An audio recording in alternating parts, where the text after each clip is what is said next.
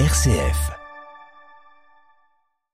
Le 18-19, en région Auvergne-Rhône-Alpes, une émission présentée par Corentin Dubois. Et notre invité, c'est Maxime Meyer. Bonsoir. Bonsoir. Merci d'être avec nous, un autre Indinois, puisque vous êtes conseiller euh, régional de l'Ain, vous êtes coprésident du groupe euh, écologiste au conseil régional, donc les quatre groupes d'opposition de l'exécutif dont vous faites partie, les écologistes, mais il y a aussi euh, le PRG, le Parti radical de gauche, les socialistes et insoumis et communistes qui ont lancé une mission d'information et d'évaluation donc de nos lycées de la région, nos 305 lycées, c'était il y a six mois sur l'état du bâti de nos lycées.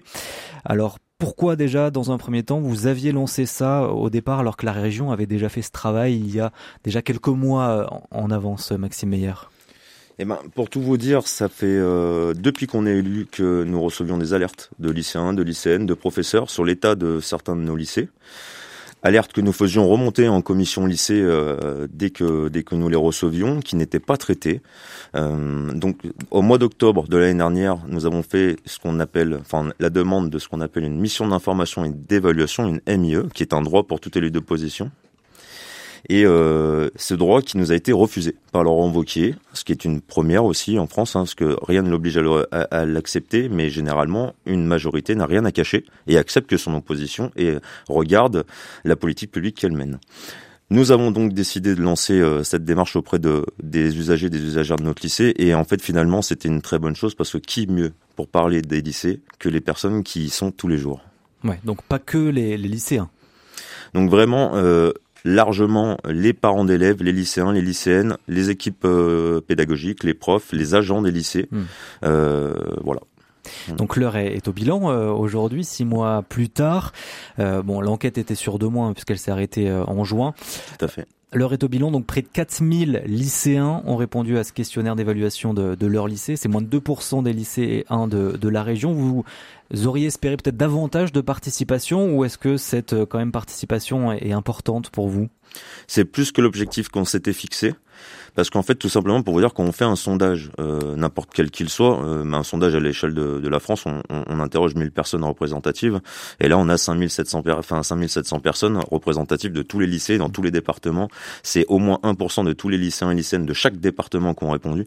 Donc le résultat est largement significatif, et on est très content, et on remercie toutes les personnes qui nous ont aidés à atteindre euh, ce, nombre de réponses, et à toutes les personnes qui ont bien entendu répondu. Et donc sur les 305 lycées publics de la région, à combien évaluez-vous le nombre de lycées qui sont donc trop dégradés pour pouvoir euh, enseigner et apprendre aussi décemment?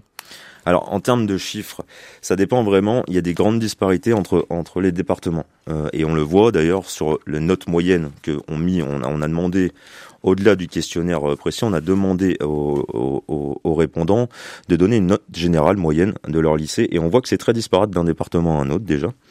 Euh, malheureusement, et c'est là où on parlait de l'Ain à l'instant, c'est le département de l'Ain qui a la note moyenne la plus basse, ce qui me désole un peu plus. comme vous le disiez, je suis élu de, la, de, l'Ain, mais on voit que, à contrario, euh, certains lycées, notamment en Haute-Loire, pour pas ne citer que cela, ont une note qui est de 7,26 contre 4,77 dans l'Ain. Donc c'est là où en fait la réalité, c'est qu'il y a quelques lycées qui sont dans un état d'insalubrité, qui sont dans un état très mauvais, mais il y a surtout un grand nombre de lycées où finalement euh, il y a des parties qui sont bonnes, mais il y a aussi des parties qui sont en mauvais état. Et c'est même là où je vais être très mauvaise langue, c'est souvent les parties les plus visibles qui ont été rénovées et les parties les moins visibles ne le sont pas. Dans le sens où, en fait, on s'est rendu compte que dans une grande majorité des internats, par exemple, qui ne sont visibles que des, mmh.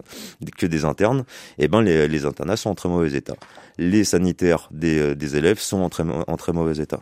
Euh, c'est plus de 50% hein, des, des répondants qui nous ont dit que leur sanitaire était en mauvais état. Donc on est par exemple sur un vrai problème hmm.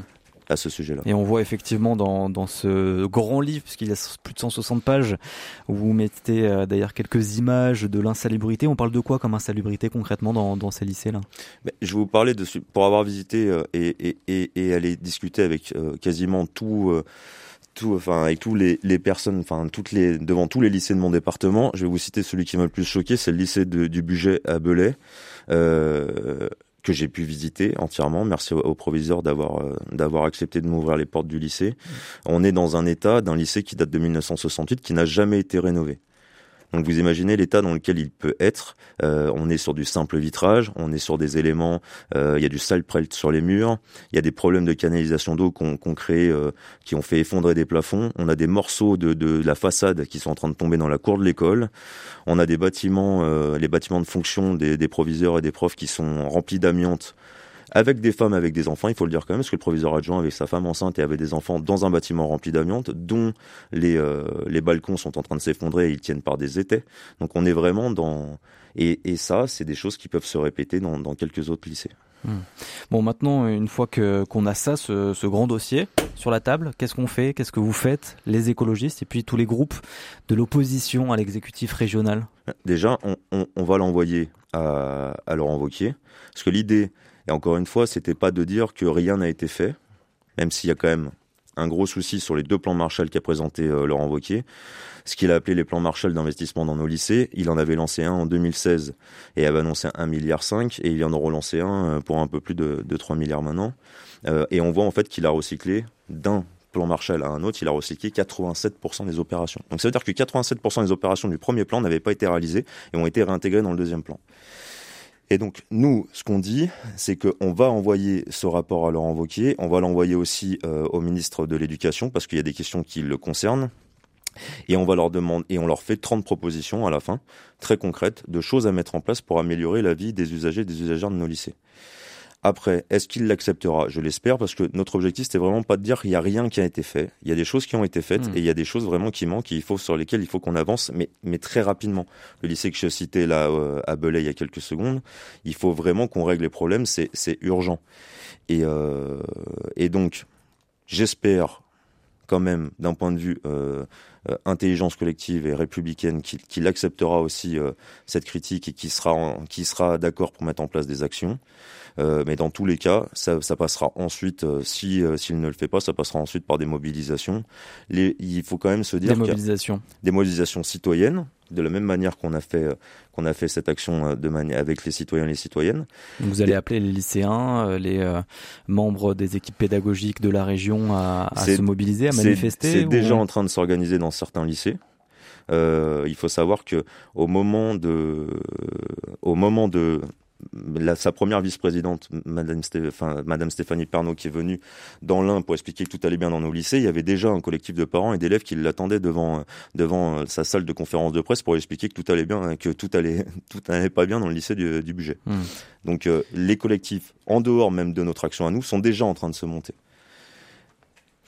On va passer à, un autre sujet, euh, Maxime Meyer, euh, avec notre journaliste Johan Fraisse. Bonsoir, Monsieur Meyer.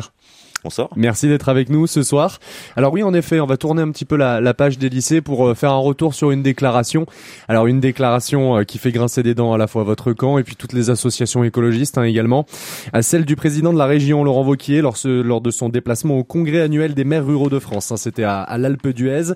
La volonté, oui, de voir sortir la région du dispositif de la loi ZAN pour zéro artificialisation nette. C'est une question notamment qui a été posée en fin d'assemblée plénière, hein, que vous avez portée conjointement notamment avec le camp socialiste. Je vous propose dans un premier temps d'écouter Thierry Kovacs, vice-président de la région déléguée à l'environnement et à l'écologie sur cette question. 2050, zéro artificialisation nette. Ça veut dire qu'en 2050, non, je ne parle pas de terrain agricole, je parle d'un terrain qui est aujourd'hui constructible, que vous allez céder à vos enfants pour qu'ils puissent construire. En 2050, il est plus constructible. C'est pas je classe un terrain agricole en terrain constructible, c'est qu'il n'y a plus de construction. C'est ça la réalité ou si je construis, je dois déconstruire ailleurs et renaturer ailleurs. Jean-Pierre Barbier, euh, président du département, euh, sur le plan de la boutade, disait euh, écoutez, en 2050, une commune, par exemple, ne pourra pas étendre son cimetière si elle ne trouve pas les moyens de désimperméiser, renaturer un autre terrain. Alors, il disait sur le plan de la boutade, parce qu'il dit, moi, en 2050, je pense que ce sera plutôt un sujet sur lequel je pense. Thierry Kovacs, qui décidément vous fait un petit peu sourire et, et hocher la tête. Hein. Une loi jugée ruralicide pour le président de la région, ce sont ces mots. Issus de la loi donc climat et résilience de 2021, pour redonner un petit peu de contexte à nos auditeurs, adoptée euh, par le Parlement le 13 juillet dernier. Deux objectifs clairs, réduire dans un premier temps de moitié l'artificialisation des, des sols en 2031. C'est dans un petit peu de temps déjà. Puis atteindre la zéro artificialisation nette en 2050. Alors les maires, notamment les maires ruraux expriment depuis longtemps leurs inquiétudes hein, concernant des projets d'urbanisme freinés par toujours plus de contraintes. Que répondre finalement à leurs inquiétudes, Monsieur Meyer ah, je pense qu'on vient surtout d'entendre un, discours très euh, très démagogique hein, et très populiste, parce que en fait, tout simplement, c'est pas tous les parents qui ont déjà des terrains à, léguer à leurs enfants. Donc, enfin, je veux dire, à un moment donné, euh, diffuser des discours de peur de cette manière, je trouve ça fort dommage et, indigne d'un élu de la République. Je suis un peu méchant, mais je trouve ça vraiment, c'est mentir aux gens. La réalité aujourd'hui, c'est que euh, on artificialise dans notre région 30 000 hectares par an. 30 000 hectares, pour se le représenter, c'est 10 fois la superficie du lac d'Annecy. La réalité, c'est aujourd'hui, c'est que dans nos campagnes, parce que moi, je suis, euh, j'habite la ruralité hein, depuis que je, suis enfant. J'habite misérieux dans l'Ain, ça ne s'invente pas. Euh, on voit en fait nos champs, nos, nos, terres naturelles disparaître sous la construction de lotissements, sous la construction de routes qui nous emmènent toujours un peu plus loin à aller travailler. Euh, sous des zones commerciales, ce qu'on appelle en fait la France moche. Hein, euh, il y a plusieurs euh, écrivains qui l'appellent de cette manière-là. Et, en fait, cette loi, elle vise à diminuer tout ça. et donc, tout simplement, de dire qu'on ne construira plus, c'est pas vrai. Il y a aujourd'hui des centaines de milliers d'hectares de friches industrielles, d'anciennes friches, de choses à rétablir. Et donc en fait, c'est sûr que ça coûte plus cher de, de refaire euh, et de détruire un bâtiment et de, et de, et ou de dépolluer un site industriel pour construire dessus que de construire sur une terre agricole. Et ben en fait aujourd'hui il faut changer de paradigme parce que ça coûte peut-être moins cher à court terme, mais ça coûte beaucoup plus cher euh, à long terme. Revenir sur la déclaration du, du président de la région, c'est une, une, déclaration en fait qui est juste un objet de communication face à des maires, parce que en vrai, le courrier qu'il a envoyé le lendemain à, à, la préfète était beaucoup plus soft. Les discours qu'il a tenus encore cette en assemblée ce matin, ou que ses vice-présidents ont tenus dans les commissions la semaine dernière, étaient aussi beaucoup plus soft. On ne parle pas d'un retrait euh, du, euh, du, du, processus euh, ZAN, parce que d'abord, ce n'est pas possible. C'est la, loi. C'est hmm. la loi, et juridiquement, dans tous les cas, on doit l'intégrer dans le SRADET, sinon, donc le schéma régional d'aménagement et de développement durable et d'égalité des territoires, donc le schéma d'aménagement du territoire de notre région. Et si on ne le fait pas, la préfète retoquera le document parce qu'il y aura un, souci de l'égalité. Donc dans tous les cas, il faudra qu'on le fasse. La vraie question, c'est une, une, question de courage politique. Parce que, en fait, vu qu'on doit annoncer aux personnes, donc là, d'ici 2031, comme on l'a dit, qu'il faut deux fois moins artificialiser, et eh ben en fait il faut expliquer à des communes qui ont beaucoup artificialisé qu'il faut qu'elles artificialisent un peu moins et que les communes qui n'ont pas beaucoup artificialisé, eh ben on leur donne le droit d'artificialiser un peu plus parce que oui en effet il faut qu'il y ait des communes qui se développent. Et en fait c'est une question de courage politique et de, et cadrage à intégrer dans le Stradet que ne veut pas prendre Laurent Wauquiez. Mmh.